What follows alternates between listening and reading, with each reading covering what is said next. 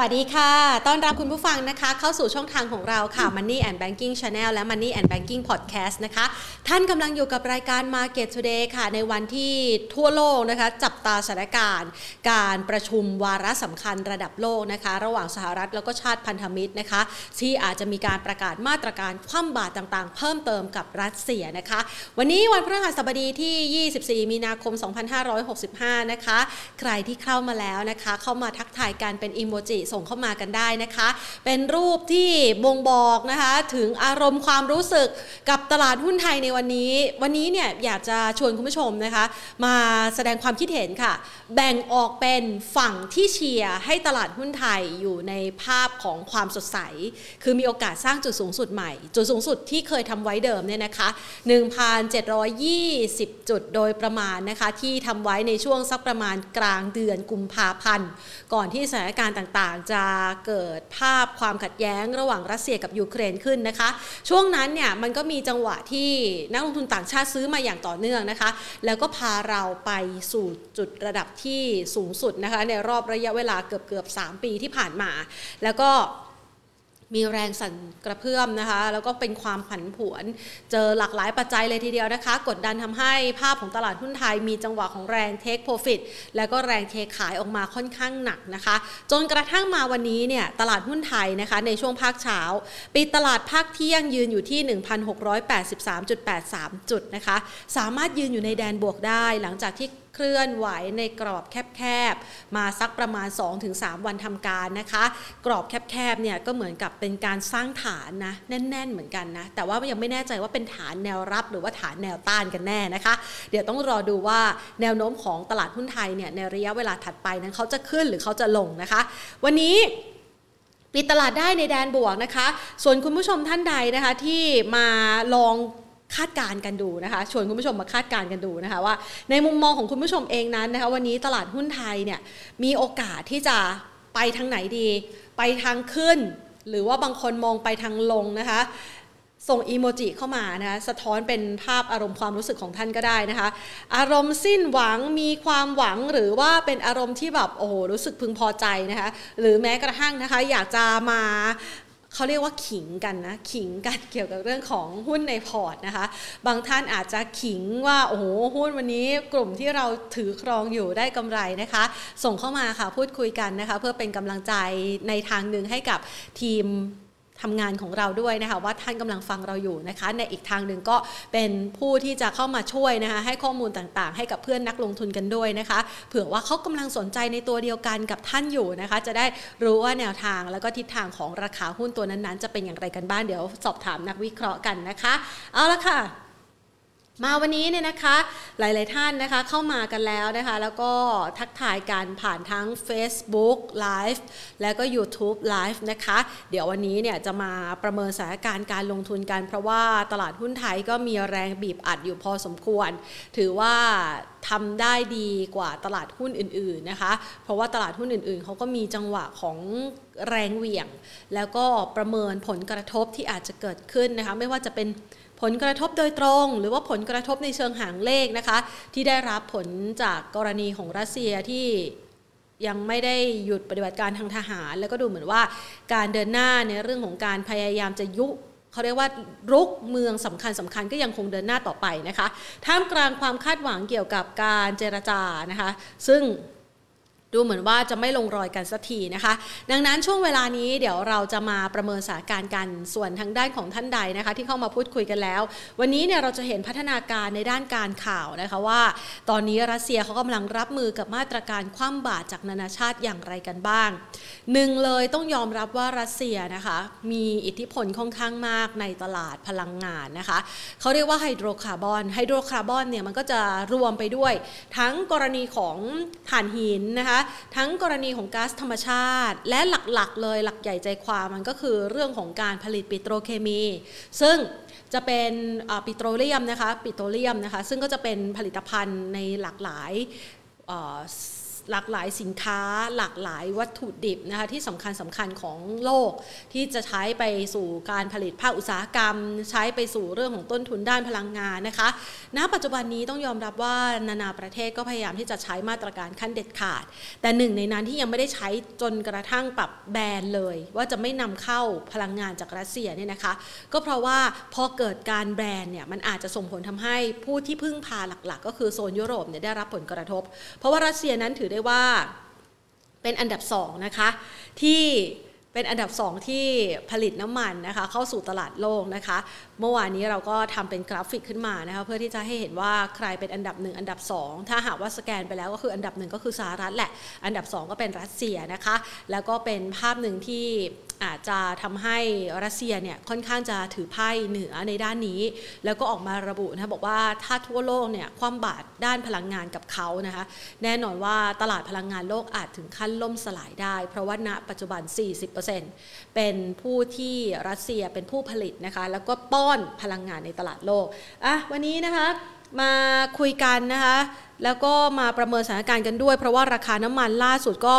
ปรับตัวขึ้นมาอีกครั้ง คือมันไม่ใช่แค่ประเด็นรัสเซียกับยูเครนนะคะณปัจจุบันนี้มันมีเรื่องของกำลังการผลิตในอีกหลากหลายชาติที่อาจจะเกิดปัจจัยติดขัดนะคะ เมื่อวานนี้มันเป็นภาพของอุปทานที่คาซัคสถานนะคะ ที่อาจจะเข้ามามีอิทธิพลต่อราคา แล้วแนวโน้มราคาเนี่ยก็เลยปรับตัว shoot ตัวขึ้นมาอีกครั้งหนึ่ง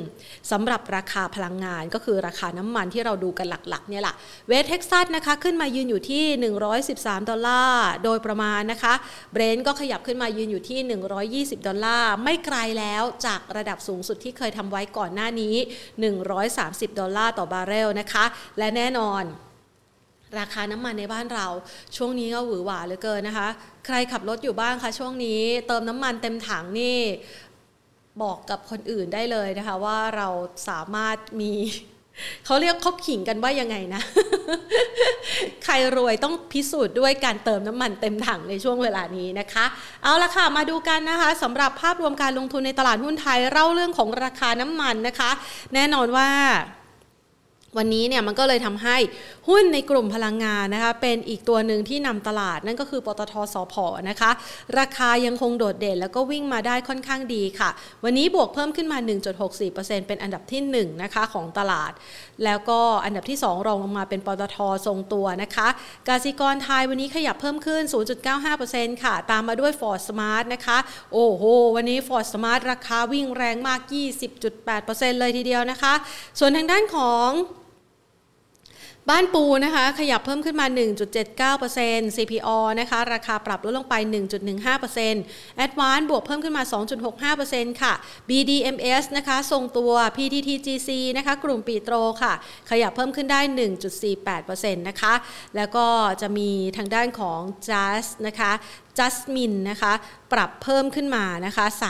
3.91%นะคะจัสมินอินเตอร์เนชั่นแนลนะคะก็เป็นอีกหนึ่งหุ้นในกลุ่มที่เกี่ยวข้องกับทางด้านของสื่อสารโทรคมนาคมนะคะวันนี้ใครที่เข้ามาพูดคุยกับเราแล้วส่งอีโมจิกันเข้ามาได้นะคะ เดี๋ยวเราจะต่อสายไปเพื่อพูดคุยกับพี่กอล์ฟกันนะคะ วันนี้เรานัดหมายไว้เพื่อพูดคุยกับพี่กอล์ฟ พี่วิริยาลาภพมรัตนะนะคะรองกรรมการผู้อำนวยการฝ่ายวิเคราะห์หลักทรัพย์ จากบริษัทหลักทรัพย์ IV Global จำกัดมหาชนนะคะ จะไปประเมินสถานการณ์กันสักหน่อยว่า แนวโน้มของตลาดหุ้นไทยในระยะเวลาปัจจุบันนี้เนี่ยคาบเกี่ยวกันไปแล้วเราจะมองโอกาสนะคะในการที่จะไปต่อได้ไหม หรือว่าโอกาสในการปรับพักฐานจะมากกว่ากันนะคะ ระหว่างรอสายนะคะ วันนี้ถ้าเราดูนะคะ สิ่งที่ทั่วโลกจับตาก็คือการประชุมเวทีสำคัญนะคะ วันนี้จะมีการประชุมนาโต้นะคะ มีการประชุมนะคะ G7 นะคะ ในบรรดาสหรัฐแล้วก็ชาติพันธมิตรด้วยนะคะ แล้วก็เขาก็จะมีการพูดคุยกันเกี่ยวกับเรื่องของการประกาศมาตรการคว่ำบาตรที่อาจจะมีเพิ่มเติมกับรัสเซีย ซึ่งก็คาดการณ์กันว่าพยายาม สวัสดีค่ะพี่กอล์ฟคะ ค่ะ สวัสดีค่ะ วันนี้มาพูดคุยกันนะคะ วันนี้ตลาดหุ้นไทยดูเป็นสีเขียวได้เล็ก ๆ นะคะ พี่กอล์ฟมองตลาดยังไงบ้างคะช่วงนี้ ก็ยังเป็นเหมือนเดิมค่ะ แม้ว่าจะเขียวเล็ก ๆ แต่ว่ามันก็ยังเป็นตลาดไซเวย์ต่อเนื่องน่าจะเป็นวันที่สี่ละไอ้วันที่ห้าละนะคะ ก็คือกรอบของการขยับขึ้นของเซ็ตอินเด็กเนี่ย ก็ยังคงกรอบแนวต้านที่หนึ่งพันหกร้อยแปดสิบห้าจุด แล้วก็กรอบด้านล่างก็ไม่ได้หลุดกรอบ 1,665 จุดลงไปนะคะ ก็แกว่งอย่างเงี้ยมาวันนี้เป็นวันที่ห้าเพียงแต่ว่าในแต่ละวันที่แกว่งแบบนี้หุ้นก็มีการสลับหมุนกลุ่มกันเล่นในแต่ละวันนะคะค่ะ คือสลับมาแต่ละกลุ่มนี่เขาขึ้นมากันเต็มที่แล้วหรือยังคะ เรามองว่าโอกาสจะทะลุกรอบนี้ไปได้มันต้องใช้ปัจจัยบวกอะไรเพิ่มเติมคะพี่กอล์ฟก็ถ้าคือจะต้องไปดูก่อนว่าก่อนหน้านั้นเราถูกกดดันด้วยปัจจัยอะไรนะคะ ทีนี้ปัจจัยที่ถูกกดดันอย่างน้อยตอนนี้ที่ pending ไว้แล้วรอความคืบหน้าก็คือเรื่องของยูเครนรัสเซียค่ะ ซึ่งบอกว่ามีการเจรจาสันติภาพแต่เราก็แทบจะไม่เห็นข่าวใหม่ ๆเลยนะคะ แล้วก็ในช่วงของวันนี้ตลาดที่เมื่อวานนี้เเป็นไซด์เวย์แล้วก็วันนี้ด้วยเนี่ย ก็คือรอการประชุมกับทางด้านของระหว่างประธานาธิบดีไบเดนกับรัฐมนตรีต่างประเทศของ EU แล้วก็จะมีชาติ ชาติที่เป็นสมาชิกของนาโตนะคะ รวมถึง G7 ด้วยเนี่ยว่าเขาจะมีมาตรการอะไรออกมา ในกรณีที่พยายามที่จะให้ทางด้านของรัสเซียยุติการโจมตียูเครน ซึ่งความหมายมันก็ออกมาเหมือนกับเป็น sanction เพิ่มเติมอะค่ะ ก็คงจะต้องไปดูต่อว่ามันจะมีมาตรการอะไรออกมา ซึ่งถ้ามีมาตรการออกมาแล้วมีผลต่อทิศทางไม่ว่าจะเป็นเรื่องของน้ำมัน เรื่องของ commodity อื่นๆเนี่ย อันนี้ก็จะมีผลทำให้เซ็ตอินเด็กเองมีแนวโน้มที่จะ อย่างเช่นถ้าเป็นน้ำมันขึ้นไปเยอะๆอะมันก็บ้านเราอาจจะได้อันนี้สมบวกนิดนิดหน่อยนะคะ แต่ถ้าประเทศอื่นก็อาจจะมีภาวะเรื่องของเงินเฟ้อกลับเข้ามาเพิ่มเติมมากขึ้นนะคะค่ะตอนนี้เนี่ยนะคะ ดัชนีก็ใกล้ที่จะไปสู่ระดับ 1,700 จุดนะคะ ซึ่งถือว่าเป็นแนวอ้านเหมือนกัน เป็นแนวต้านที่มีนัยยะสำคัญด้วยหรือเปล่าคะเพราะว่าพอเข้าใกล้จุดนี้ทีไรก็มีแรงเทขายออกมาทุกทีเลยค่ะ ก็ข้อที่พันคือตอนนี้พี่ก็มองกรอบของตลาดเป็นไซด์เวย์กรอบใหญ่ ๆ คือพันหกร้อยด้านละคือประมาณพันห้าร้อยแปดสิบด้านล่างนะคะ แล้วก็ไปที่ระดับประมาณสักหนึ่งพันเจ็ดร้อยี่สิบคือด้านบน แต่เพียงแต่ว่าในกรอบใหญ่ของอันนี้พี่ก๊อฟถูกซอยย่อยเป็นสี่ชั้นนะคะชั้น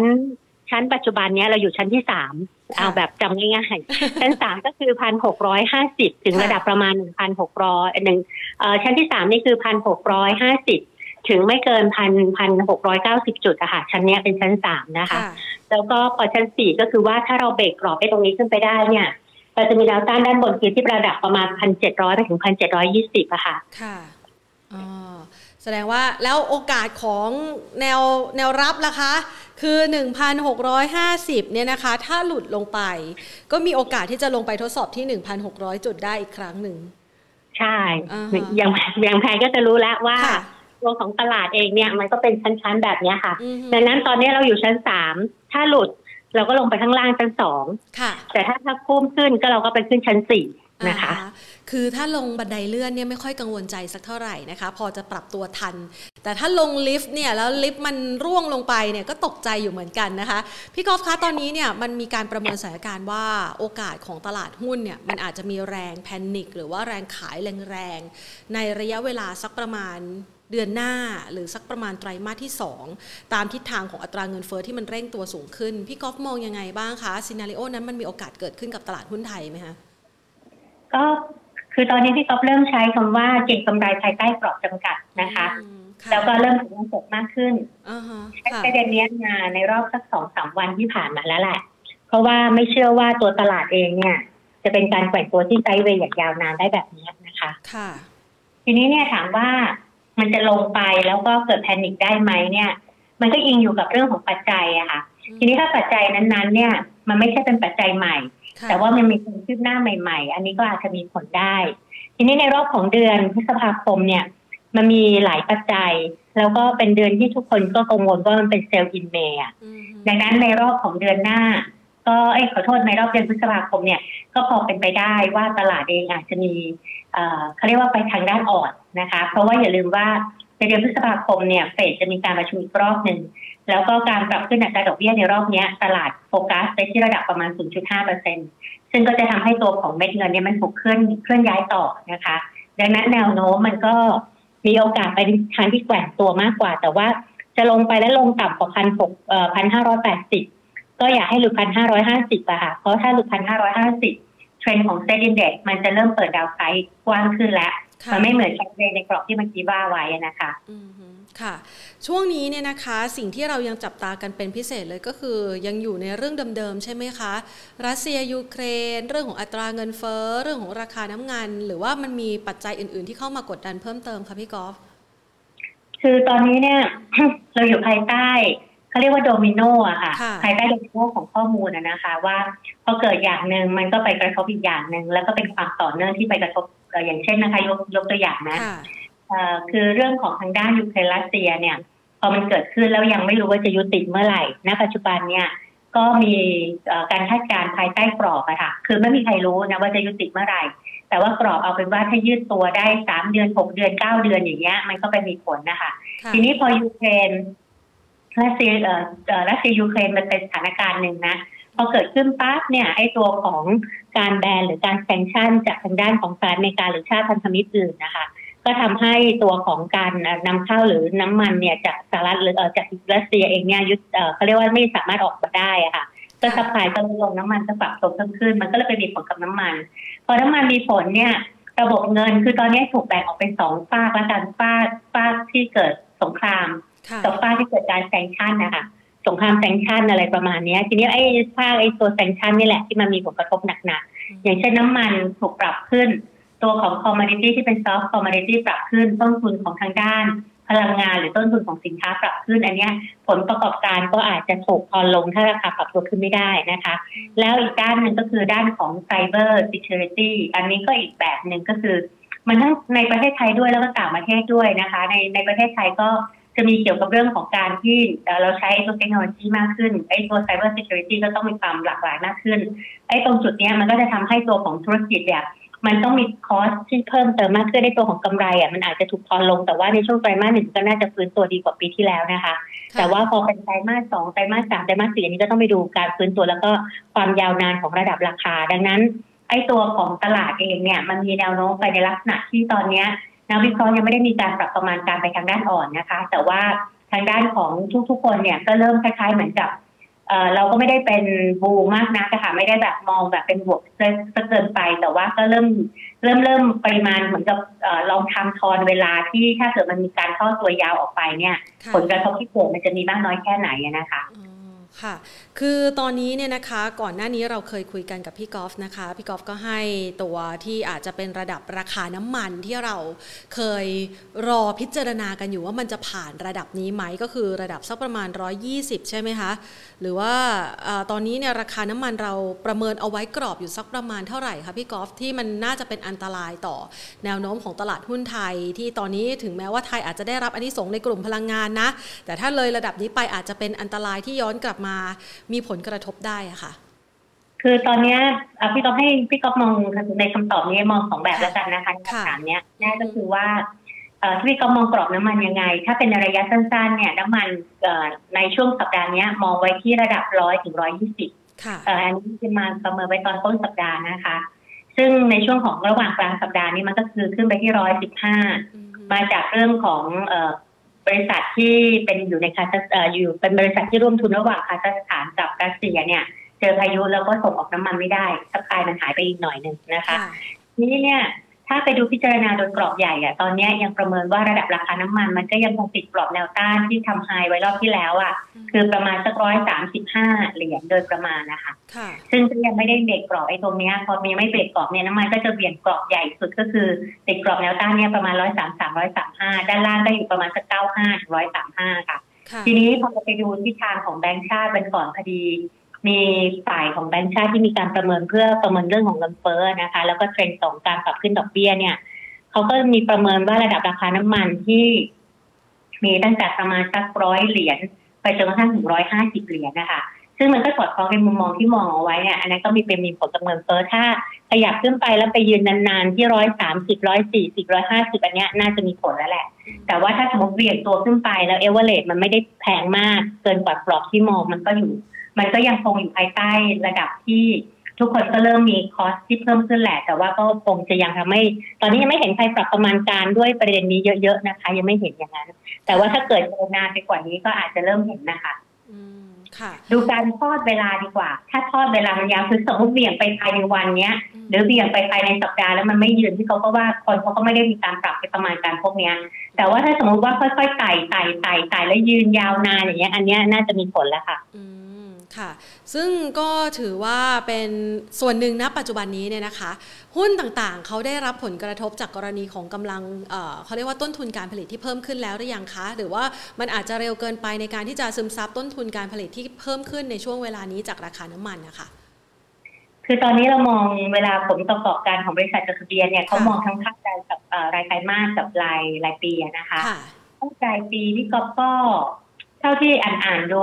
ของหลาย ๆ วิวของทุก ๆ ที่เท่าที่อ่านเนี่ย ก็เริ่มมีบ้างนิดหน่อย หมายความว่ามีการตั้งสมมติฐานราคาน้ำมันที่ปรับตัวเพิ่มขึ้น แต่ว่าโดยรวมก็โดยส่วนใหญ่เขาไปดูพิจารณาการเติบโตของรายได้มากกว่าค่ะ ถ้าบริษัทไหนมีรายได้ที่ดีขึ้น ไอตัวของกำไรเนี่ยมันก็จะได้ยังคงไปทางด้านบวก แต่ถ้าบริษัทไหนตัวรายได้ก็ไม่ได้เติบโตมาก แล้วคอสเพิ่มเข้าไปอีกอันเนี้ยเขาก็จะมีน้ำหนักไปทางด้านอ่อน แต่เท่าที่เห็นตอนนี้เซ็นดินเด็กก็ยังไม่เห็นมีใครปรับลงนะค่ะนะคะแม้กระทั่งไอดีโกลบอลเขาก็ยังไม่ปรับลงนะคะ แล้วก็ตัวของผลประกอบการของบริษัทจดทะเบียนก็ยังไม่ค่อยเห็นมีคนปรับลงแต่ที่ที่ที่กอฟใช้บอกว่าต้องถึงเงินสดที่มากขึ้น แล้วก็เก็งกำไรภายใต้กรอบจะตัดลงเนี่ยที่ก็ใช้เชิงเซนติเมนต์ของตลาดเข้ามาเกี่ยวข้องนะคะ ค่ะ ทีนี้เรามองไปบ้างนะคะในช่วงจังหวะเวลาที่แนวโน้มของอัตราดอกเบี้ยที่นานาประเทศเนี่ยหรือแม้กระทั่งธนาคารกลางสหรัฐล่าสุด ส่งสัญญาณว่าน่าจะมีการเร่งขึ้นอัตราดอกเบี้ย แล้วก็วันนี้ก็มีข่าวเกี่ยวกับเรื่องของอัตราเงินเฟอ้อที่อาจจะส่งผ่านมาสู่ราคาสินค้าในโซนเอเชียด้วยสำหรับไทยเรากังวลเรื่องจะเรื่องเงินเฟอ้อนี้ไหมคะพี่พี่ก๊อฟมองยังไงบ้างคะก็เท่าที่เห็นก็เริ่มเริ่มแล้วนะคะ เพราะว่าเงินโฟ้ในตัวของ ในแต่ละเดือนที่ถูกปรับขึ้นเนี่ยเรากระโดดมาที่ห้าเปอร์เซ็นแล้วอะ่ะแต่ว่าที่สหรัฐอเมริกาเนี่ยก็ไปเจ็ดกว่าเนอะเจ็ดหรือแปดนะประมาณเนี้ย ดังนั้นเนี่ยมันก็ถูกกระทบหมดอะค่ะทางภูมิภาคนะแล้วก็คือมันก็อยู่ที่ยังไงมันก็อยู่ที่ราคาน้ำมัน ว่าหากมันทอดยาวแค่ไหน แล้วก็ชุดตัวไปแล้วยังยืนอยู่ในระดับบนงานแค่ไหนประมาณนั้นมากกว่า ก็โดยรวมๆก็เอาเป็นว่าเทรนดดอกเบี้ยขึ้นแน่นอนนะคะแต่ว่าบ้านเราอาจจะยังไม่ขึ้นในรอบปีนี้ แต่ว่าเพนปีหน้าเราก็น่าจะไปทางด้านขึ้นแล้วนะคะค่ะทันทีที่มีการขึ้นอัตราดอกเบี้ยเนี่ยนะคะ หลายฝ่ายก็กังวลใจเกี่ยวกับเรื่องของการโยกย้ายเงินลงทุนในในหุ้นไทย มุมมองของต่างชาติเวลาเขาเวทเนี่ยนะคะ การลงทุนในตลาดหุ้นไทยเขาคำนึงถึงปัจจัยไหนบ้างคะเพราะว่าถึงแม้ว่าเฟดจะขึ้นอัตราดอกเบี้ยคราวที่ผ่านมาตามที่ตลาดคาดแต่ว่าเงินก็ไม่ได้พร่องไปจากตลาดหุ้นไทยมากนัก เรามองยังไงบ้างอะคะคือเวลาฟอร์เรนเขาเข้ามาเนี่ยพี่ก๊อฟก็ตั้งสมมติฐานด้วยการตั้งข้อสังเกตเองนะคะ อาจจะไม่ได้รู้ทั้งหมดนะก็คือว่า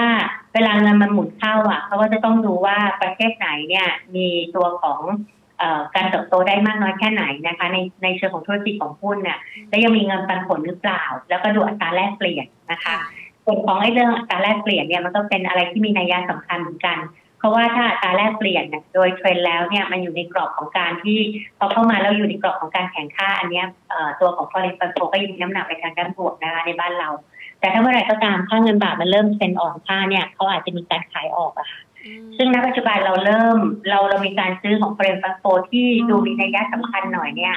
ก็ตั้งแต่ประมาณสักเดือน ธันวาคมและต่อเนื่องยาวนานมาจนกระทั่งถึงณปัจจุบันนะคะตอนนี้ตัวเลขตั้งแต่ธันวาประมาณปลายปลายประมาณตั้งแต่กลางเดือนไปเนี่ย ก็ตกประมาณสักแสนสองแล้วที่เขาซื้อมา ถ้าตัวเลขตลอดทั้งปีปีนี้ก็ตกประมาณร่วมแสนนะคะ ดังนั้นเนี่ยให้ดูว่าหนึ่งอัตราแลกเปลี่ยนนะคะ บาทอย่าอ่อนมากเพราะถ้าอ่อนเนี่ยก็คิดว่า foreign fund flow ออก แต่ว่ามันจะมีผลก็ทำให้ผู้ในกลุ่มส่งออกได้อย่างนี้สมบวกนะคะ อันที่สองก็คือว่าดูของผลประกอบการของบริษัทจดทะเบียนในบ้านเรา ต้องมีน้ำหนักไปในทิศทางที่ยังคงเติบโตได้ แล้วสามารถที่จะเป็น forecast ไปที่คนที่จะรับผิดชอบได้อะอย่างเช่น ลูกค้าไหมหรือบริษัทอื่นไหมที่ยังคงมีการเติบโตแล้วสามารถ forecast ไปได้นะคะ แล้วก็อันที่สามก็คือว่าผลตอบแทนเกี่ยวกับเรื่องของเงินปันผลตอนนี้หุ้นต่างๆ ของเรายังมีเงินปันผลอยู่ในเกณฑ์ค่อนข้างดี ในในโดยเฉพาะกลุ่มของธนาคารพาณิชย์ก็เอเวอเรสต์ก็สี่เปอร์เซ็นต์เนาะกลุ่มอสังหาริมทรัพย์นะคะ เท่าที่เห็นก็ประมาณนี้แล้วก็อาจจะมีกลุ่มของทางด้านพวกพวกบางกลุ่มอย่างเช่นในในพวกของค้าปลีกว่าเราก็ยังมีปันผลแต่ไม่ค่อยเยอะหนึ่งหนึ่งเปอร์เซ็นสองเปอร์เซ็นอะไรประมาณนี้แต่ก็ยังพอมีอัพไซด์อยู่บ้าง เพราะเศรษฐกิจมันเริ่มโตค่ะดังนั้นก็ดูเรื่องของการแลกเปลี่ยนดูเรื่องของผลประกอบการดูเรื่องของเงินปันผล แล้วท้ายที่สุดก็คือว่าตัวของบ้านเราเนี่ย ถ้าเราไม่มีปัจจัยลบด้านอื่นเพิ่ม อย่างเช่นความเสี่ยงทางด้านการเมือง หรืออาจจะเป็นความเสี่ยงทางด้านที่ เราอาจจะไม่ได้คาดคิดอะไรสักอันใดอันหนึ่งออกมาเนี่ยเม็ดเงินก็น่าจะยังเข้าเข้าออกอยู่บ้านเรา แต่ว่ามีแนวโน้มในปีนี้ว่าเป็นขาขาเข้ามากกว่าออกนะคะ ค่ะ ตอนนี้ถ้ามองถึงปัจจัยแรกเลยก็คือเรื่องของค่าเงินบาทนะคะ จากจังหวะที่นักลงทุนต่างชาติเนี่ยเคยซื้อสุทธิตลาดหุ้นไทยตั้งแต่ช่วงปลายปีที่ผ่านมา เงินบาทนี่ต่อแต่ต่อแต่อยู่สักประมาณ 32 บาทนะคะ สองสองสามสิบสองบาทห้าสิบโดยประมาณ วันนี้เนี่ยสามสิบสามบาทหกสิบหกสตางค์แล้ว เรากังวลใจไหมคะ เกี่ยวกับสถานการณ์เงินบาทบ้านเราเนี่ยค่ะ ถ้าโดยโดยส่วนตัวพี่โตก็ไม่ได้กังวลอะไรนะคะ ก็คือถ้าเราเชื่อว่าเงินบาทมันก็อิงอยู่กับดอลลาร์ด้วยดอลลาร์มันมีแนวโน้มแข็งค่าบาทมันก็จะอ่อนโดยปริยาย แล้วก็แต่ว่ามันจะมีผลกับ foreign fund flow อันเนี้ยก็เขาเรียกว่า remind เอาไว้นิดนึงว่า foreign fund flow ที่มีการซื้ออย่างต่อเนื่องถ้าบาทอ่อนเกินไปอะพอเรนฟันโฟอาจจะมีสถานะกลับมาเป็นการขายสุทธิได้บ้าง หรืออาจจะชะลอการซื้อหรือถ้าคือถ้าเขาไม่ขายก็ชะลอการซื้ออะแต่ว่าถ้าสมมติขายออกมาต่อเนื่องอันเนี้ยมันก็จะไปมีผลกับเซ็นดินเด็กด้วยค่ะ ค่ะ นะคะอะขยับมาดูกันบ้างนะคะสำหรับราคาหรือว่าแนวโน้มของหุ้นที่เราน่าจะใช้จังหวะในการเคลื่อนไหวในกรอบที่จำกัดแบบนี้เนี่ยนะคะ บางคนรู้สึกบอกว่ากรอบการเคลื่อนไหวมันไซด์เวย์แล้วก็จำกัดมาก ๆทำให้เลือกหุ้นไม่ถูกเลย พี่กอล์ฟมีคำแนะนำยังไงคะสำหรับคนที่อยากจะลงทุนในช่วงเวลานี้ หรือว่ายังมีพอร์ตอยู่ในหุ้นไทยอยู่บ้างไม่ได้ถือเงินสดซะเป็นส่วนใหญ่นะคะ ก็มองว่าตลาดเมื่อเราเริ่มต้นรายการเราบอกเป็นไซด์เวย์นะคะใช่เวลาขึ้นไปก็ขายอะค่ะ แล้วเวลาลงมาเนี่ย ก็ดูด้วยว่าลงมาใน step ไหน อยู่ชั้นหนึ่งชั้นสองหรือชั้นสามชั้นสี่อะไรประมาณนี้นะคะ ดังนั้นเนี่ยก็คือเวลาเวลาตั้งรับเนี่ยต้องดู step ของ SET Index เผื่อทางไว้ด้วย เพราะว่าเวลาเราขายเราขายข้างบนแต่เวลาเราลงเราต้องมารับข้างล่างนะคะ และดู step ของการรับ และทีนี้เนี่ยหุ้นที่ปรับตัวขึ้นไป โดยส่วนใหญ่เนี่ยมันไม่ขึ้นตลอดทางเดียวนะคะ แบงก์เองตอนนี้ในช่วงตั้งแต่ประมาณที่เราเกิด sideway มาตั้งแต่สัปดาห์ก่อนอะ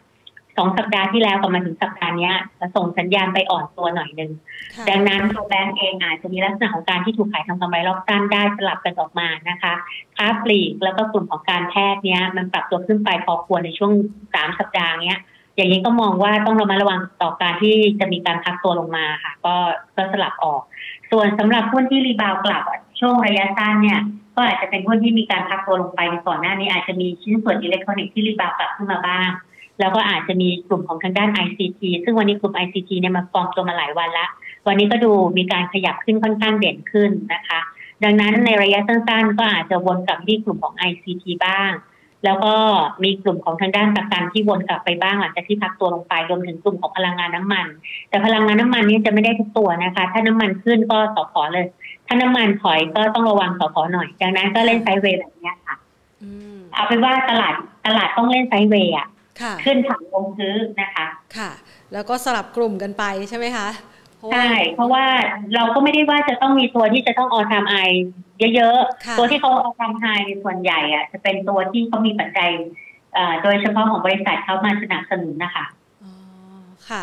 ช่วงเวลานี้เนี่ยนะคะหลาย ๆ คนอาจจะเห็นภาพนะคะของหุ้นปตทสพที่ราคาขึ้นมาเนี่ยกำลังจะทำไฮใหม่อีกแล้วนะคะ เรามองแนวโน้มของราคายังไงบ้างคะ เพื่อให้นักลงทุนไม่ได้สูญเสียโอกาสในการทำกำไรนะคะ เล่นอยู่ภายใต้กรอบนะคะ ก็คืออยู่ภายใต้กรอบ คือถ้าสมมติตลาดอยู่อยู่ชั้นสามคืออยู่พันหกร้อยห้าสิบถึงพันหกร้อยแปดสิบพันหกร้อยเก้าสิบเนี่ย ก็เล่นกรอบประมาณสักร้อยห้าสิบถึงร้อยหกสิบอะค่ะ นะแต่ว่าถ้าสมมุติว่าตลาดมันลงไปชั้นสองนะเราก็เล่นกรอบถอยลงมาค่ะ ต้องเล่นกรอบที่ระดับประมาณสักร้อยสี่สิบห้าถึงประมาณร้อยห้าสิบเอ็ดห้าสิบสองอะไรประมาณนี้ไม่เกินร้อยห้าห้าถ้าเราเล่นภายใต้กรอบนี้ก็โอเคนะคะ เพราะว่าในช่วงที่ผ่านมาก็ระยะประมาณสักหนึ่งเดือนกว่าเนี่ยก็เล่นภายใต้กรอบนี้ไปก่อนนะคะค่ะ แสดงว่าถ้าขึ้นไปมากกว่านี้ก็ ขายล็อกเอากำไรออกมาสักส่วนหนึ่งก่อนควรควรควรเพราะว่ามันอิงกับ commodity commodity เนี่ยเดี๋ยวน้ำมันเดี๋ยวก็ขึ้นเดี๋ยวน้ำมันก็ลงนะคะดังนั้นเนี่ยทุกอย่างมันก็เลยมองว่าขึ้นอะไรก็อิง commodity ไปหมดเลยแม้กระทั่งตอนนี้แบงก์ก็ยังอิง commodity คือ bond yield อะค่ะ ดังนั้นในลักษณะตอนนี้ก็คือว่าขึ้นก็ขายลงก็ซื้อ แต่เพียงแต่ว่าเวลาลงเนี่ยอย่างอย่างที่บอกอะค่ะว่า มันก็มีอยู่สองแบบ คือลงมาต้องดูว่าระดับเซ็ตมันลงมาเท่าไหร่เราจะได้ตั้งรับได้ คือบางคนน่ะเล่น sideway เพลินน่ะ แล้วพอมาตั้งรับตั้งรับที่ระดับราคาเดิมอ้าวมันลงไปมากกว่าเดิมอย่างเงี้ยสติสก็ก็คือได้ต้นทุนไม่ไม่ถูกพอต้นทุนไม่ถูกตีกลับไม่กล้าขายเอาติดหุ้นเลยนะคะอ่าค่ะอ่านี้หรือแม้กระทั่งเอ่อในลักษณะของการที่เวลาหุ้นตกมามามาก ๆ ก็คือเราก็มองกลยุทธ์ว่าเราเป็นแบบนี้แหละ แต่พอสมมุติเวลาตอนหุ้นตกไม่กล้าแล้วแหละอืมก็ไม่กล้ารับแล้วเพราะว่ากลัวรับแล้วมันถอยต่อนะคะค่ะก็ประมาณนั้นเออก็มันมีสองแบบไม่ไม่ ไม่รับเร็วเกินไปก็ไม่กล้ารับเลยค่ะซึ่งเข้าใจดีนะคะเพราะมันเป็นทุกคนอะมันเป็นแบบนั้นนะคะอืมพูดได้แต่บางทีอาจจะทำไม่ค่อยได้ เพราะว่า โดยส่วนตัวเนี่ย วันที่ตลาดตกหนักๆคนบอกว่าซื้อราคานี้ไหมเราก็ไม่กล้าจะตรองบอกว่าต้องซื้อราคานี้ถูกไหมอะค่ะค่ะประมาณนั้นค่ะเพราะว่ามันก็ยังลังเลใจว่ามันจะมีอะไรแย่ไปกว่านี้หรือเปล่าใช่ไหมคะ มันมันไม่ไม่ใช่ว่าลังเลใจอะไรมันคืออมแต่ละคนมีเขาเรียกว่าจุดรับความเสี่ยงไม่ได้อ๋อไม่ได้เท่ากันค่ะ แล้วเวลาคุยกับเราบอกรับได้รับได้อย่างนี้บางทีก็รับไม่ได้อืนะมบางทีความเสี่ยง บางคนรับได้ว่าเหวี่ยงตัวห้าบาทสิบาทในหุ้นร้อยหนึ่งเนี่ยยังรับได้แต่บางคนรับไม่ได้นะคะอืมดังนั้นในลักษณะนี้ดูดูดูตามที่ตัวเองถนัดอืม แล้วก็ดูตามที่ตัวเองสามารถรับความเสี่ยงได้ด้วยนะคะค่ะ บางคนเนี่ยนะคะพูดพอเมื่อสักครู่นี้เนี่ยพี่กอฟพูดถึงจังหวะที่แบบเล่นไซด์เวย์อยู่ดีๆ แล้วมันร่วงลงไปต่ำกว่าระดับที่เราเคยเล่นแล้วเอนจอยอยู่สักประมาณ 3-4%เนี่ยจังหวะวูบลงไปนี่ก็ตกใจเหมือนกันนะ จะไปเล่นกรอบล่างก็กลายเป็นว่าไอ้กำไรที่ได้3-4%มาสักรอบสองรอบเนี่ยก็ไปหายตรงหายที่แล้วหายตรงที่มันวูบลงไปเนี่ยแหละนะคะ ใช่ใช่เออดังนั้นก็เลยบอกว่าตลาดมันก็เล่นไม่ง่ายเท่าไหร่นะคะค่ะแต่เพียงแต่ว่าเราก็ต้องตั้งสมมติฐานให้เห็นก่อนว่า เราคิดว่าตลาดเป็นแบบไหนอืมเราจะได้ตั้งกลยุทธ์ของเราที่ถูก แล้วเราจะได้ทนต่อการเหวี่ยงตัวของระดับราคาหุ้นได้อะค่ะ ค่ะอ่าเพราะว่าช่วงจังหวะนี้เนี่ยมันต้อง เขาเรียกว่ามีวินัยพอสมควรเลย เพราะว่าเคลื่อนไหวในกรอบแบบนี้เราเล่นกันเราต้องมีจุดที่กำหนดกรอบ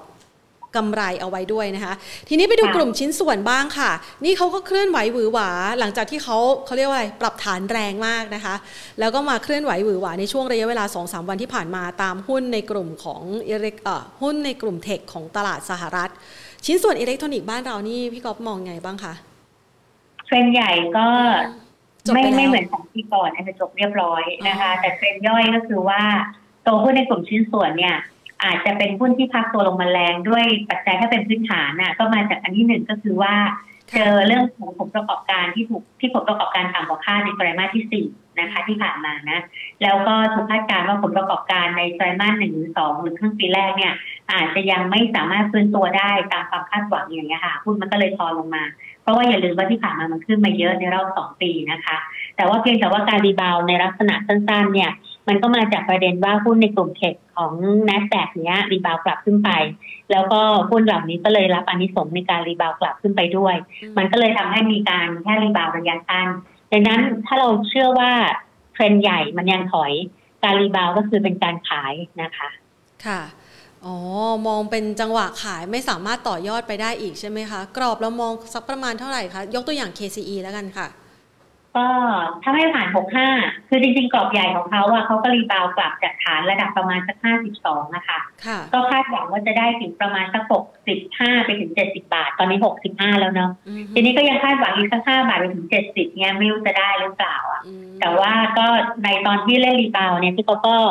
มองว่ามันมันตอนที่ประมาณสักห้าพอมันยืน50 52มาได้ก็แนะนำเล่น rebound ระยะสั้น ครั้งแรกมันหน้าปกห้าแล้วไม่ผ่านนะคะ แล้วก็ตอนนี้ก็ไม่รู้ว่าจะผ่านได้ไหมถ้าผ่านได้ก็มีอีกประมาณสักห้าบาทไปถึงเจ็ดสิบถึงเจ็ดสิบสองอย่างเงี้ยค่ะ ก็อันเนี้ยมันตอบไม่ได้ แต่ว่าเป็นกรอบใหญ่ๆก็ตอบได้แค่ว่ามันได้ที่หกห้าถึงเจ็ดสองนะคะอืมค่ะ แล้วถ้าเป็นตัวอื่นๆในกลุ่มนี้เราก็แนะนำในโทนเดียวกันใช่ไหมคะโทนใหญ่เหมือนกันเลยค่ะนะคะ เพียงแต่ว่าโทนย่อยระดับราคามันจะต่างกันตรงที่ว่าแต่ละหุ้นเนี่ยเป็นยังไงอย่างเช่นตัวของฮาน่าอย่างเงี้ยค่ะอืม ตัวของฮาน่าเนี่ยก็เป็นโทนเหมือนกันจริงๆไปดู ถ้าคนดูเอ่อดูหุ้นในกราฟเนี่ยคือ KCE จะดูดีกว่าฮาน่านะคะในในเชิงของของเทรดดิ้งอะ ทีนี้คือตัวของฮาน่าเองก็จะติดต่อประมาณใกล้ห้าสิบกับห้าสิบสองอะถ้าไม่ผ่านก็ก็ต้องระวังตัวนิดหน่อยนะคะ ค่ะไปดูกลุ่ม ICT กันบ้างดีกว่านะคะ อย่างที่พี่ก๊อฟบอกว่ากลุ่ม ICT นี่เขามีการสร้างฐานราคา หรือว่ามีความเคลื่อนไหวที่น่าสนใจในช่วงที่ผ่านมา เรามองยังไงคะเพราะว่าช่วงนี้ก็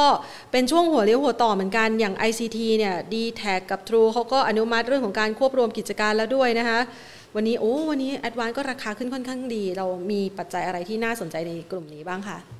คือตอนนี้ที่ก๊อฟดูในกลุ่ม ICT เนี่ย มันจะเป็นกลุ่มที่มันมีความหลากหลายนะคะ ในในในตัวของกลุ่ม ICT ก็เหมือนกลุ่มน้ำมันกลุ่มอะไรพวกนี้ค่ะ แต่ว่าหุ้นที่ฟองตัวมาทางด้านบวกวันนี้มันเหมือนเป็นกลุ่มแบบรายกลุ่มๆอะดูจากเมื่อวานเนี้ย หุ้นที่มันขยับตัวมาดีมันจะมีปัจจัยเฉพาะของเขาเป็นกลุ่มนะคะ อย่างเช่นเจมาเจมจีซิงเกอร์อย่างเงี้ยหนึ่งกลุ่ม อีกกลุ่มนึงก็ F Smart Sport เนี่ยเป็นกลุ่มหนึ่งนะคะ แล้วก็กลุ่มวันนี้ก็เป็น Advanced Intas แล้วก็เมื่อวานนี้ก็เป็น JTS Jasmine อย่างเงี้ยคือมันเป็นกลุ่มๆขึ้นมา มันก็จะมีประเด็นเฉพาะของเขาขึ้นไปอะค่ะ แต่ว่าโดยรวมแล้วเนี่ยไอ้กลุ่มของ ICT เองก็เอ่อมันก็จะมีในธุรกิจที่เกี่ยวข้องกับทางด้านของพวก Cyber Security อย่างเงี้ย ก็จะมีน้ำหนักไปในทิศทางที่ถูกคาดหมายว่าเออผลประกอบการมันน่าจะดีขึ้นจากช่วงที่ผ่านมา หรือว่าอะไรที่มันเป็นพวกที่มีขายพวกแกจิตหรืออะไรพวกนี้แล้วก็น่าจะได้พวกการ work from home หรือในเชิงของธุรกิจที่มีการพวกเกมมิ่งอย่างเงี้ยค่ะ ก็จะปรับตัวขึ้นมาจากการคาดการณ์ประกอบการ ก็จะประมาณนี้ ดังนั้นก็อิงอยู่กับเรื่องของผลประกอบการ แล้วก็เรื่องของงานที่จะมีการรับมาเข้ามาใหม่นะคะ ค่ะ หลาย ๆ คนบอกว่าประเด็นในกลุ่มนี้ก็มีหลากหลายนะคะ แล้วเรามองกรณีของการควบรวมระหว่าง d t แทกับ True ยังไงบ้างคะ ตอนนี้เขาอนุมัติกันเรียบร้อยแล้ว วันนี้ราคาก็ดูเหมือนกับจะมีการเคลื่อนไหวด้วยค่ะพี่กอล์ฟ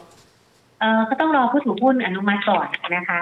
คือเอาเอาตอบอย่างนี้แล้วกันตัวของที่เขาเห็นด้วยเนี่ยคือมันคือ IFA ของก็คือ PJC พัทละนะคะเขาเห็นด้วยว่าการควบรวมเนี่ยมันเกิดประโยชน์ที่เรียกว่าเขาเรียกว่าอะไร เป็นดีลที่เป็น positive deal อะค่ะ ก็คือว่าน่าจะมีทางทำให้เกิดกำไร ได้หลังจากควบรวมแล้วได้ห้ามากกว่า 5,100 ล้านบาทที่เขามีการลองทำไอ้ตัวของ performa ของของผลประกอบการออกมานะคะ ทีนี้หลังจากนี้ไปก็คงจะต้องไปดูการประชุมผู้ถือหุ้นของดีแทกับกับตัวทรูอะค่ะต่างคนต่างประชุมนะ ผู้ถือหุ้นต้องอนุมัตินะคะ พอผู้ถือหุ้นอนุมัติแล้วเนี่ยมันก็ต้องไปรอเกี่ยวกับเรื่องของการที่ จะต้อง write off ขอโทษมันจะต้องไปรอเกี่ยวกับเรื่องของการที่เจ้าหนี้ต้องไม่คัดค้านภายในสองเดือนด้วย แล้วก็ค่อยจดทะเบียนบริษัทใหม่แล้วก็ดีลิทหุ้นใหม่แล้วเอาหุ้นเก่าเข้าไปในวันภายในวันเดียวกันนะกรอบเวลามันก็น่าจะไปเกิดเดือนกันยาปีนี้ค่ะ ทีนี้ในตัวของ True กับ d t แทตอนนี้ก็เป็นไซด์เวย์เหมือนกันนะคะโดยตัว True เองเนี่ยเริ่มไซด์เวย์กรอบบวกมากขึ้นหลังจากที่ IFA เห็นชอบคือเห็นด้วยกับการที่จะมีการควบรวมนะคะ ดังนั้นเนี่ยก็เลยเริ่มยืนกรอบ 5 บาท แต่ว่าวันนี้ก็ดูหย่อนๆไปนิดนึงเนาะ ดังนั้นเนี่ยตัวของ True เองก็ถ้าเราเชื่อว่าเขาก็ไซเวย์เหมือนกันก็เล่น 4.9 ไปถึง 5.2 อะ ส่วนดีแท็ก็เหมือนกันก็เล่นไซเวย์เป็นกรอบกรอบใหญ่ๆก็คือ 46 ไปถึง 52อะค่ะค่ะ ตอนนี้แทบจะเป็นหุ้นไซเวย์เกือบทั้งกระดาเลยค่ะค่ะ ส่วนใหญ่เคลื่อนไหวในกรอบนะคะ มันจะเล่นจังหวะก็จะว่าง่ายก็ง่ายนะสำหรับคนที่อาจจะไม่ได้หวังแบบเยอะๆนะคะใช่ปีนี้อย่าคาดหวังอะไรเยอะ ยกเว้นหุ้นที่เขามี positive ดิวหรือว่ามันมีอะไรที่เป็นปัจจัยเด่นๆ โดยเฉพาะของเขาอะค่ะ อันนั้นเนี่ยก็มีบางตัวอย่างเมื่อสัปดาห์ที่แล้วในอินเด็กซ์ลิงก์มอลเนี่ยทำออทำไฮอย่างเงี้ย จริงๆ แล้วตอนนั้นเราก็เลือกเข้ามาเป็นหุ้นเก็งกำไรส่วนหนึ่งเหมือนกันก็ตอนเลือกก็ไม่รู้ว่ามันเกิดอะไรนะคะ แต่ไม่เพราะว่าเลือกเก็งกำไรเนี่ยเราก็ไปอิงอยู่กับว่าไอ้ตัวของตลาดเนี่ยเศรษฐกิจมันเปิดเมืองมากขึ้นไอ้ตัวของเฟอร์นิเจอร์น่าจะขายดีมากขึ้น ปัจจัยไอ้พวกนี้ผลักดัน แต่ก็ไม่คิดว่าจะไปทำ all time high ได้ขนาดเนี้ยดังนั้นเนี่ย แล้วพอผ่านไปก็ไม่ได้มี information เพิ่มว่าเขาเขามีอะไรที่ทำให้ระดับราคามันทำทำ all time high อย่างเงี้ยนะคะค่ะ มีหุ้นแบบนี้อีกไหมคะ ที่พี่ก๊อฟกำลังจับตาอยู่ค่ะ เผื่อคุณผู้ชมจะได้ได้โอกาสในการช็อปช่วงจังหวะที่มันยังไม่โดดแรงขนาดนี้ค่ะ วันนี้แนะนำ FSMART ไปค่ะโอ้ FSMART ไปแล้วยี่สิบเปอร์เซ็นต์เขามีประเด็นอะไรคะวันนี้ไม่รู้เหมือนกันว่าก็ก็เรียนตรงๆค่ะ ไม่ได้รู้เลย ไม่ได้ไม่ได้รู้เลย แล้วก็เลือก FSMART ไปวันนี้เป็นเพราะว่าอย่างเมื่อกี้ที่บอกค่ะ เมื่อวานนี้นั่งดูว่าหุ้นมันไปเป็นกลุ่มๆอะนะคะ ทีนี้พอ FORTH ขึ้นไปเยอะอะ ตัว FSMART มันมัน เขาเรียกว่าอะไรฟอร์มตัวสวยพอสมควรก็เลยเลือก FSMART ขึ้นมาพอดีน้องๆใน House View อื่นเขามีการ up up เอ่ออัปเกรดผลประกอบการด้วย ก็เลยมาเป็นตัวเล่าได้นะคะ ว่าตัวเอ็กซ์เขาก็มีตู้เต่าบินน่ะแล้วก็ยอดขายต่อตู้มันเพิ่มขึ้นนะคะ แล้วก็จะมีการขยายจำนวนตู้เอ่อมีการขยายจำนวนตู้มากขึ้นหลังจากนี้ไปนะคะ แล้วก็อาจจะมีการไปเอ่อเขาเรียกว่าซื้อหุ้นเพิ่มในตัวของ Forth Vending อะไรประมาณเนี้ย มันก็เลยทำให้ตัวของนักวิเคราะห์พื้นฐานเขาก็มีการปรับประมาณการปรับไอ้ target ขึ้นนะคะ มันก็สอดคล้องกับในเชิงของการ trading พอดีหุ้นมันก็เลยขึ้นไปแรงเลยวันนี้ตั้งยี่สิบเปอร์เซ็นต์นะโดยรวมตอนเช้าที่เล่าให้ IV Global พวก IC ฟังเราก็เล่าแบบนี้ค่ะ ไม่ได้คิดว่ามันจะลุกขึ้นไปแรงก็ก็ขึ้นไปแรง อย่างยินอย่างลิเวอร์มอลเนี่ยก็ไม่ลุกขึ้นไปแรงก็ขึ้นไปแรงแต่ก็มันมีก็บางตัวนะคะ ก็คิดว่ามันน่าจะขยับขึ้นได้ แต่ว่ามันก็ค อนทอนตัวแล้วก็ไม่แรงอย่างที่คิดแล้วก็อ่อนตัวลงมานะคะค่ะ วันนี้ฟอร์ดสมาร์ทนี่ที่มาจากเต่าบินเขาบอกว่าเป็นเต่าเทพเลยนะ เป็นผู้เท่าเต่าในดาก้อนบอลหรือเปล่าแหมชุดมาแรงขนาดนี้ นี่พูดถึงดาก้อนบอลเนี่ยรู้อายุแพนเลยนะ เด็กเด็กรุ่นใหม่ไม่รู้จักดาก้อนบอลนะ ใช่ไหมคะบ่อยพลังเต่านะคะพี่กอล์ฟคะแล้วถ้าเกิดว่าใครที่ยังสนใจตัวฟอร์ดสมาร์ทอยู่นี่พี่กอล์ฟแนะนำยังไงคะเข้าจังหวะนี้มันแพงไปหรือยังคะอย่าเลยค่ะ คือมันจบแล้วคือคือคือพี่กำลังเรียนนี้ว่ามันอาจจะจบต่อการที่เราตั้งซื้อในช่วงตอนเช้าอะแต่ว่าพูดมันจะจบด้วยรอบนี้หรือเปล่าเนี่ย เรายังตอบไม่ได้นะคะ แต่ว่าในช่วงตอนเช้าพี่ก็ตั้งแค่เอ่อ target ในการขายประมาณสักสิบสี่ห้าถึงสิบสี่แปดก็ว่าเยอะแล้วอะเช้าเที่ยวไปมากกว่าแล้วดังนั้นก็รอดูแล้วกันค่ะพี่ก็มองว่าเราก็อยาก อย่าไปคือคือถ้าสมมติคนรับความเสี่ยงได้ และชอบพุ่งประมาณนี้ ถ้าวันนี้เขาปิดไม่ต่ำนะคะ ปิดสูงๆอะก็ followแล้วก็ยอมรับความเสี่ยงแล้วก็มีจุด stop loss ไปค่ะแต่ว่าแท่งกราฟแบบนี้นะ ถ้าเข้าตอนนี้ก็ดูไม่ค่อยชนะสักเท่าไหร่ ไม่ค่อยได้เปรียบเท่าไหร่ ใช่ไหมคะโอกาสก็น้อยกว่า คือต้นทุนมันแพงกว่าเขานะ เวลามันเบี่ยงตัวเราก็จิตใจเอ่อต้องหินกว่าเขาเยอะค่ะ ค่ะ ไม่ได้การและต้องไปติดตามนะคะ เพจของ IV Global แล้วนะคะ เผื่อว่าเวลาที่พี่กอล์ฟแนะนำตอนเช้าๆเนี่ยจะได้ไปสอยทันนะคะ รายหุ้นรายตัวแบบนี้ต้องเรียนนี้ค่ะ บางทีพี่กอล์ฟแนะนำหลายตัวนะแนะนำหลายตัวเอาเล่าว่าวันนี้แนะนำตัวไหนบ้างเผื่อมันมีหลายตัวดีค่ะเผื่อมันยังไม่ขึ้น ไปดูไปดูเองแล้วกันนะ คือไปดูเองแล้วกัน คือตัวแรกๆ เนี่ยจะเป็นตัวที่แนะนำมาหลายวันแล้วนะคะ แล้วก็ยังคิดว่ายังพอได้อยู่ ก็หมายความว่าเล่นรอบไปก็คือตัว next ซึ่ง Next เนี่ยก็แนะนำตั้งแต่วันจันทร์วันนั้นก็ยังไม่ค่อยขึ้นแล้วก็ขึ้นไปนะคะมี Next มี EA นะคะมีไทยออยมี SPRC มี Thai Re Life ก็คือ THREL นะคะมี MONO แต่ว่าตัวสองตัวเนี้ยมันขึ้นไปมันขึ้นไปแล้วในรอบวันหนึ่งเนี่ยก็ต้องระวังหน่อยหนึ่งถ้ามันพักตัวแล้วหลุดกรอบก็ต้องระวังนิดนึง อย่างวันนี้แนะนำก็มี FSMART มี ITEL มี m f e c แล้วมี ILINK นะคะ ซึ่งซึ่ง ITEL MFEC กับ ILINK เนี่ยกับเอสสามตัวเนี้ยมันเป็นพวกเขาเรียกว่าอะไรอะ ICT ที่อาจจะเป็นตัวในตลาด MAI แล้วก็อาจจะมีความเกี่ยวเนื่องกับเท่าตีมพวก Cyber Security อะค่ะซึ่งซึ่งก็มองว่า theme Cyber Security มันพอไหวอะก็เลยเลือกไอ้หุ้นพวกนี้ลงมา ตอนนี้หุ้นใหญ่อะเขาเรียกว่าหุ้นในกลุ่มเซ็ตห้าสิบในรอบสี่วันเนี้ยเออเล่นแล้วเหนื่อย เล่นแล้วไม่ไป เออคือไม่ไปแต่เวลาลงลงแรงนะ เพราะว่ามัน คือถ้าคนดูตามเซ็ตดิ้งแล้วจะรู้ว่าลงทุนเซ็ตห้าสิบตอนนี้มันดูเหนื่อยนิดหน่อย ยกเว้นสอขอนะคะ ที่ได้ตามกรอบโดยเฉพาะแบงก์ตอนนี้จะดูเหนื่อยหน่อยประมาณนี้ในเชิงเทรดดิ้งอะค่ะทีนี้เพราะหลังนี่ดูเหนื่อยก่อนที่ S&P ก่อนที่เราจะเห็นข้อมูล S&P ออกมานะคือคือเริ่มเริ่มส่งสัญญาณแล้วว่าแบงก์มันดูเหนื่อยไปนิดนึงดูอ่อนแรงไปหน่อยอะค่ะ แล้วก็เคือบอกมาก่อนสองวันแล้วก็มีข่าว S&P ออกมานะคะ มันดูเหนื่อยไป แล้วก็ไอตัวของตอนนี้หุ้นที่มันอาจจะได้คือตอนนี้ถ้าถามพี่กอฟพี่กอฟก็ถือเงินสดเยอะขึ้นหน่อยอะอย่าเล่นแบบเต็มแม็กเพราะว่าไม่อย่างนั้นเวลาตลาดเวียง เราไม่รู้จะขายตัวไหนก่อนดีเนาะนะคะดังนั้นก็เอาเป็นว่าเองตรงนั้นไม่เกินสักหนึ่งถึงสองตัวก็พอแล้วค่ะ แล้วก็เวลาตลาดเบี่ยง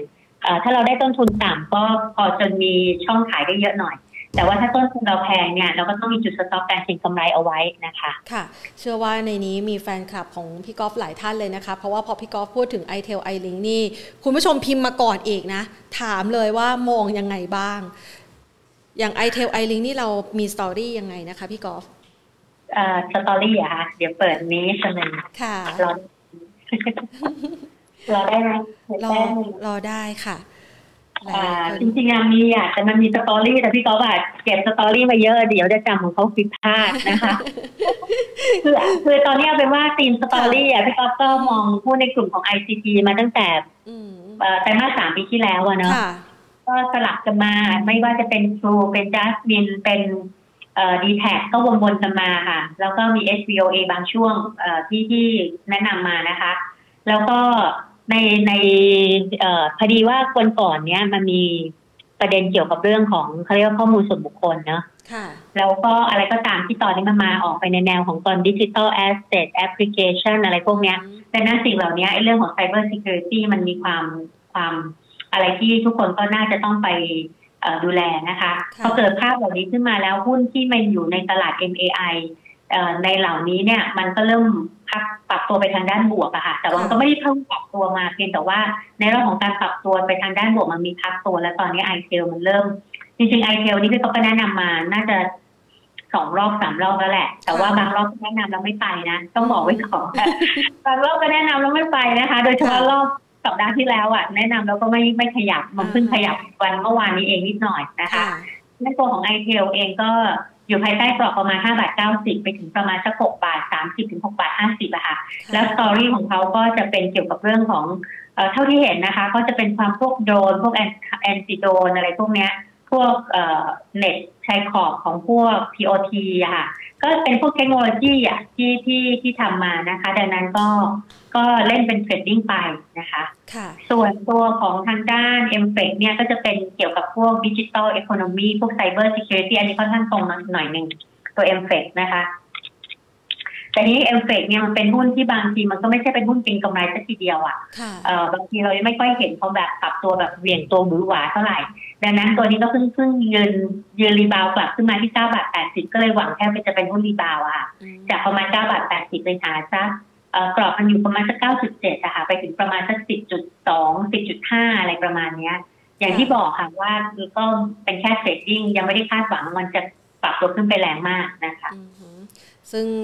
ในตัวที่พี่กอฟแนะนำมาเนี่ยนะคะ ไม่ว่าจะเป็น Next หรือว่า EA นี่มีคุณผู้ชมสอบถามกันมาตั้งแต่ช่วงต้นรายการเลยนะคะ บอกว่าอยากจะซื้อตีมรถไฟฟ้า ระหว่าง Next กับ EA เนี่ยควรจะเลือกอย่างไงดีเขาบอกเขาถามตีมตีมรถไฟฟ้านี่เอาตีมยาวตีมสั้น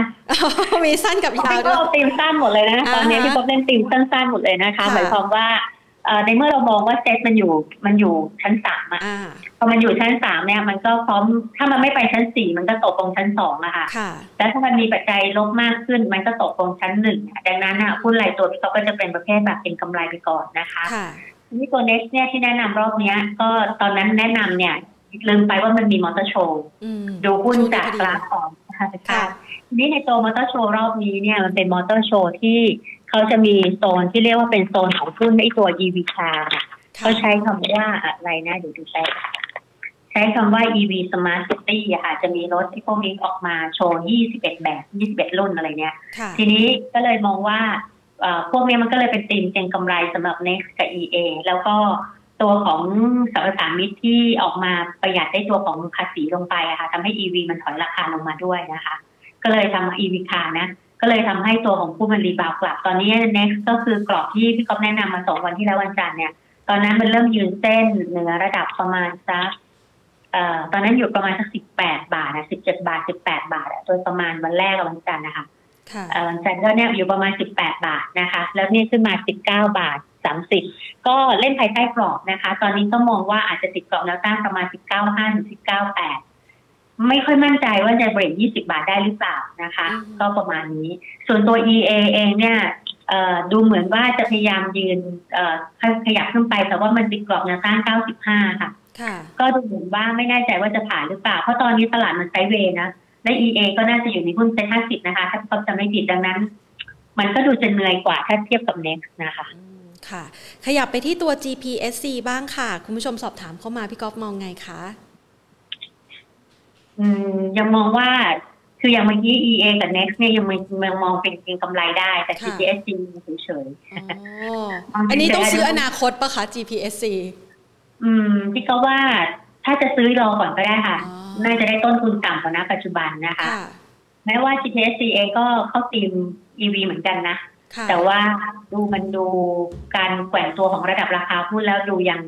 ยังคาดหวังระยะสั้นๆไม่ค่อยได้อืม แล้วก็อาจจะมีการพักตัวได้บ้างนะคะ ก็จาก69ก็ยังมีดาวไซด์อะค่ะ ดาวไซด์ก็ได้สัก67 65รอบที่แล้วก็รอบที่แล้วลงไปถึงเท่าไหร่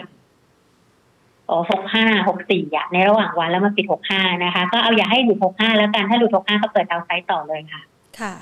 ขยับไปที่บ้านปูบ้างนะคะ บ้านปูนี่ก็ยังคงมีแรงซื้อนะคะ ตามราคาถ่านหินในตลาดโลกด้วยนะคะ เรามองบ้านปูยังไงคะเพราะว่าตัวนี้ก็เวลาขึ้นก็ขึ้นแรงเวลาลงก็ลงพอสมควรเหมือนกันนะคะ ค่ะ ก็คนถามพี่กบเยอะมากอ่าค่ะฮะค่ะเล่นเล่นใช้เวย์อย่างเดียวเลยเหมือนกันอ๋อก็คือเวลาขึ้นก็คองขายเวลาลงก็ค่อยตั้งรับ แต่ว่าต้องเชื่อว่ามันเล่นไซด์เวย์นะคะ เพราะว่าค่ะ ของบ้านปูกรอบใหญ่ๆอะของเขาอยู่ใหญ่เลยนะ อยู่ที่ประมาณสักสิบบาทสามสิบสิบาทห้าสิบอะค่ะแล้วก็ด้านบนติดกรอบประมาณสักสิบสองบาท ไม่เกินสิบสามบาทนะคะอือฮึทีนี้เวลาใครที่มองตั้งรับไปที่ระดับประมาณสักสิบจุดห้าหรือสิบจุดแปดระดับราคาเนี้ยสิบเอ็ดห้าสิบเอ็ดสี่สิบเอ็ดห้าเขาก็มองขายรอบแรกแล้วนะคะค่ะแต่ว่าถ้าสมมุติว่าเขามีต้นทุนที่อยู่ค่อนข้างต่ำเนี่ยเขาก็อาจจะถ้าไม่ขายสิบสองห้าเออ ไม่ขายสิบเอ็ดห้าเขาก็อาจจะปล่อยรันขึ้นไปหน่อยสิบเอ็ดแปดถึงสิบสองบาทอะไรประมาณเนี้ยนะคะค่ะ ขยับไปตัว SICT ค่ะ SICT นี่มันเป็นชิ้นส่วนอิเล็กทรอนิกส์ใช่ไหมคะอ๋อ Silicon Craft ตัวนี้คไม่เคยตัวนี้ไม่เคยดูเลยนะคะค่ะก็อนุญาตขอพูดแบบค่ะแบบกราฟเท่าที่เห็นนะคะแบบที่เห็นค่ะอ๋อเป็นเอ Silicon Silicon Craft Technology เดี๋ยวก็ไปดูว่าคุณทำอะไรนะคะค่ะ ตัวนี้ก็ดูเหมือนว่าจะพยายาม rebound นะคะ แต่ว่ายังติดกรอบอยู่ แล้วก็เป็นการ rebound ที่ยังคงไม่โดดเด่นเท่าไหร่ ยังอยู่ภายใต้ประมาณสักห้าบาทเจ็ดสิบถึงประมาณสักห้าบาทเก้าสิบอะค่ะโดยประมาณค่ะก็ถ้าเบรกไอ้ตัวห้าบาทเก้าสิบหรือหกบาทได้ ก็ยังมีกรอบด้านบนอีกยี่สิบตังค์ประมาณหกบาทยี่สิบตราบใดที่ยังเบรกพวกนี้ไม่ได้ก็ยังยังคาดหวังการกินกำไรที่เกาะกว้างขึ้นยากหน่อยค่ะอือฮึ SVOA ล่ะคะ ในหมวดเทคโนโลยี ตัวนี้เนี่ยเผอิญวันก่อนนี้เห็นเอ่อหนังสือพิมพ์ออกค่ะมาทำนองถึงว่าคาดหวังเรื่องของผลประกอบการนะคะไตรมาสที่หนึ่งแล้วก็หุ้นก็เริ่มมีการปรับระดับราคาขึ้นไป แต่คิดว่ายังคงติดกรอบแนวต้านประมาณใกล้สามบาทสี่สิบไปถึงสามบาทห้าสิบก่อนนะคะมีแนวต้านใหญ่อยู่ประมาณสามจุดห้าแหละ แต่ว่าการยืนกรอบเหนือสามบาทสามสิบอะมันก็ คือถ้าไปดูภาพรายมันน่ะสามบาทสามสิบมันตัวเป็นตัวแนวต้านใหญ่พอคนพอมันยืนไปได้อะ ก็คาดหวังว่ามันน่าจะมีโอกาสของการขยับทางบวกได้นะคะ แต่ว่าเอาดูกรอบสั้นๆก่อนที่3.5ถ้าไม่ผ่านก็อยู่ภายใต้กรอบ3บาท30ถึง3บาท50ก่อนนะคะ ค่ะ ไปที่ตัวแมคโครบ้างค่ะ ค้าปลีกมองยังไงคะอุ้ยราคา ก็ยังไม่โดดเด่นนะคะอ่าเพราะว่าค้าปลีกเองเนี่ยเออคือ commerce เองในช่วงตั้งแต่เดือนมกราคมพาหลังจากที่เราเปิดเมืองมาเนี่ยเราก็ดูดีดูดีขึ้น แต่ว่าตอนนี้ต้องระวังการถูกพักตัวลงไป แล้วแมคโครมันก็เริ่ม rebound กลับ แต่ว่าระยะสั้นก็เริ่มถูกทอนตัวลงมาอีกแล้ว ดังนั้น ถ้าคนอยากตั้งรับก็ดูราคาที่เอ่อเวลาลงแรงๆอะค่อยดูตรงตรงจุดนั้นดีกว่า ลงแรงๆอย่าเพิ่งซื้อวันแรกนะซื้อค่ะดูสักสองสามวันแล้วค่อยๆดูว่าเขาจะหยุดการลงหรือยังแล้วค่อยดูอีกทีหนึ่งนะคะอือฮึค่ะ ไปดูตัว MFC บ้าง MFC อ๋ออันนี้เป็น asset management ค่ะขออนุญาตอันนี้ไม่ไม่รู้เลย เพราะว่าเขาเขาอาจจะมีเรื่องเรื่องของ asset management อยู่นะคะ แต่ว่าถ้าดูตามกราฟวันนี้เขาก็ไปทางด้านบวกนะคะอือฮึค่ะ งั้นกลับมาที่ AMC ค่ะ ในกลุ่มของอ่า leasing ใช่ไหมคะ กลุ่มสินเชื่อ AMC อ่าอ่าค่ะกลุ่มค่ะของไฟแนนซ์ค่ะ แบมเหรออ่า แบม JMT ชโย มองยังไงคะกลุ่มนี้ลงมานอนกองอยู่ข้างล่างนะคะบางตัวบางตัวก็มีโอกาสที่จะเริ่มมีการ rebound กลับแล้ว เรามองยังไงบ้างคะอ่าแบมก็ได้ค่ะ แบมเอ่อแบมยังเป็น sideway เหมือนกันค่ะ ค่ะคือคือดีขึ้นจากในช่วงของปีก่อนนะ แต่ว่าในช่วงของระยะสั้นๆก็คือว่าเอ่ออาจจะมีแนวโน้มพักพักค่ะลงมาที่ระดับประมาณสักยี่สิบเอ็ดบาท ถึงประมาณยี่สิบบาทแปดสิบ นะคะ อาจจะมีพักลงมา แต่ว่าในกรอบใหญ่ๆก็อย่าให้หลุดยี่สิบาทสามสิบอะค่ะค่ะก็ยังเป็นไซด์เวย์เหมือนกันคือไซด์เวย์ใหญ่ก็คือประมาณสักยี่สิบถึงยี่สิบสองโดยประมาณนะคะ ส่วนตัวของชัยโยชัยโยก็ดูอ่อนแรงไปหน่อยนะคะ ก็อยากให้หลุดกรอบที่เคยทำลงไว้ที่สิบบาทแปดสิบค่ะ ตอนนี้เขาอยู่สิบเอ็ดจุดเก้านะคะ พยายามไต่ไต่อยู่ แต่ว่าถ้าไต่ไม่ได้ก็ระวังพักตัวแล้วกันค่ะ ค่ะ อ่างั้นขออีกสักสองตัวค่ะพี่กอล์ฟตัวหนึ่งคือ Inox นะคะ เคลื่อนไหวตามราคา commodity เลย อันนี้เขาเกี่ยวข้องกับพวกโลหะเขาเป็นเอ่อถ้าจะใช้คำว่าคืออลูมิเนียมใช่ไหมอ่าสแตนเลสสแตนเลสนะพูดตรงจริงสแตนเลสดีกว่า ทำไปดีกว่าคือคือตัว Inox เนี่ย ช่วงที่ผ่านมาก็ปรับตัวไปทางด้านบวกค่อนข้างดีนะคะ แต่ทีนี้เนี่ยในการแกว่งตัวเขาแม้ว่าผลประกอบการจริงๆเขาก็ไม่เลวร้ายนะดูดีนะคะ แต่เพียงแต่ว่าคนก็ยังมองหุ้นเขาเป็นหุ้นเก็งกำไรอยู่ดีอะดังนั้นตัวของ i n o x เองก็เป็นการแกว่งตัวอยู่ภายใต้กรอบที่อาจจะอิงอยู่ commodity นะคะ แล้วก็ก็อยู่ในหุ้นที่เป็นกลุ่มเหล็ก ซึ่งกลุ่มเหล็กที่ผ่านมาก็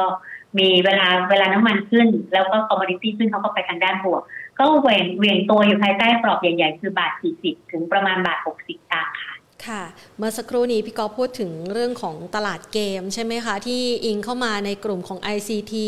มีคุณผู้ชมสอบถามมาตัวนี้ YGG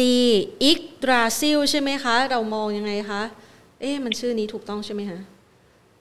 ใช่ YGG เอ๊ะมันมีมันมีมันมีได้อะไรอะเพิ่มทุนหรือได้แลกหุ้นอะไรสักอย่างนะคะ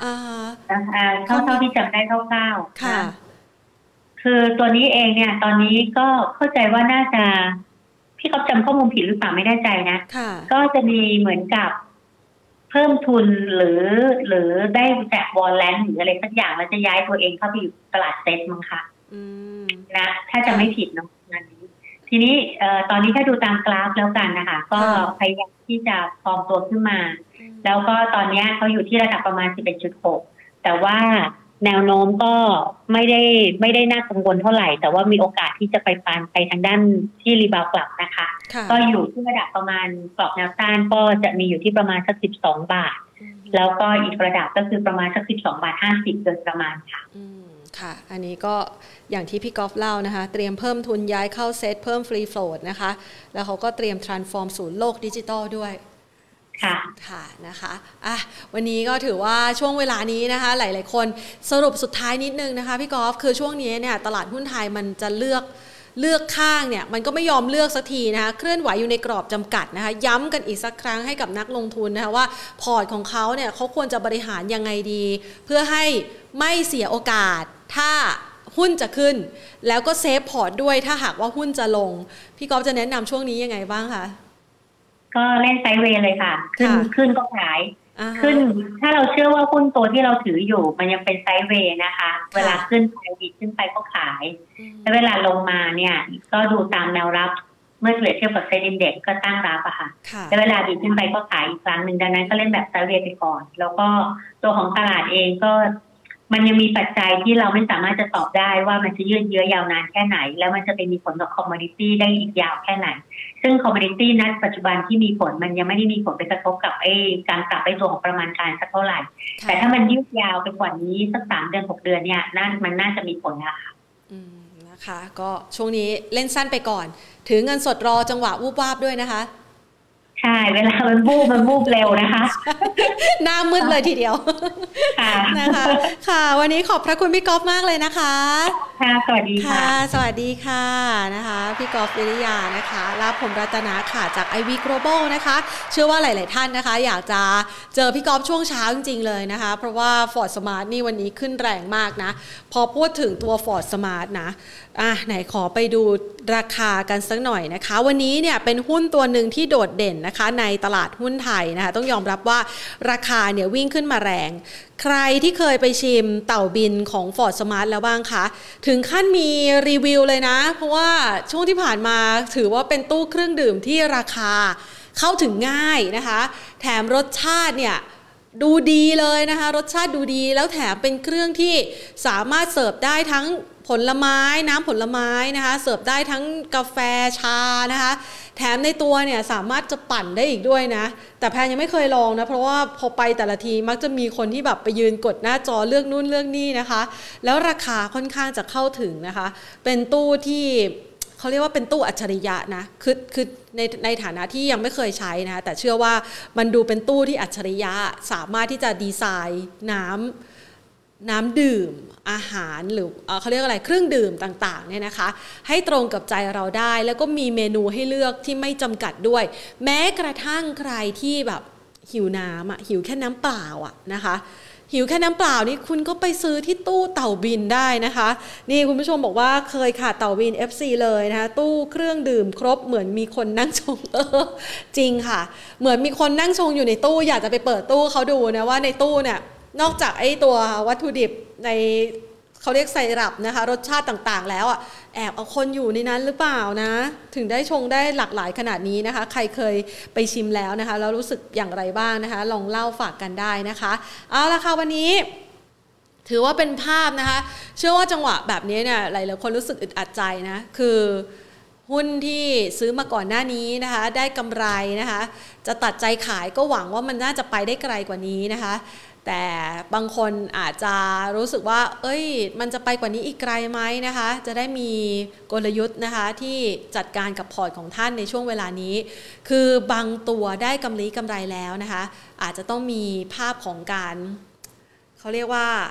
ซอยออกมาเป็น asset allocation คือล็อกกำไรออกมาบางส่วน เพื่อถือครองเป็นเงินสด เพื่อที่จะเป็นจังหวะหนึ่งนะคะ ในการที่จะเข้าสู่โอกาสของการทำกำไรในครั้งถัดไป ถ้าเราไม่มีกระสุนเก็บเอาไว้เลยนะคะ พอร์ตส่วนใหญ่เราเป็นหุ้น เวลาที่มันเกิดความหวือหวา ราคาหุ้นตกลงมา แต่ท่านไม่มีกระสุนอยู่ ไม่มีเงินสดอยู่ ไม่มีกำไรที่ไปล็อกจากตัวที่ท่านเคยได้กำไรอยู่ พอจังหวะหุ้นตกมันก็จะรู้สึกเสียดายนะคะเสียดายหน่อยๆว่า โถรู้อย่างนี้วันนั้นขายตัวนี้ก็ดี แล้วล็อกเงินสดเก็บไว้เพื่อที่จะไปรอช็อปตัวอื่นอื่นๆต่อไปนะคะ เพื่อที่จะไม่ให้รู้งี้นะคะ ก็ลองบริหารจัดการพอร์ตดูค่ะคำว่าบริหารจัดการพอร์ตก็คือ เราก็ต้องมีการตัดสินใจนะคะว่าตัวไหนได้กำไรแล้วเราจะวางแผนยังไง ตัวไหนที่ถือยาว ตัวไหนถือสั้นนะคะ ตัวไหนเล่นแบบเก็งกำไร ตัวไหนที่จะเล่นแบบถือไปเป็นมรดกลูกหลานนะคะ ก็จัดการพอร์ตดีๆค่ะ ก็จะได้ช่วยทำให้ท่านไม่พลาดโอกาสการลงทุนนะคะ ช่วงจังหวะแบบนี้อาจจะรู้สึกอึดอัดนิดนึงนะคะ ก็ อดใจรอนะคะใครที่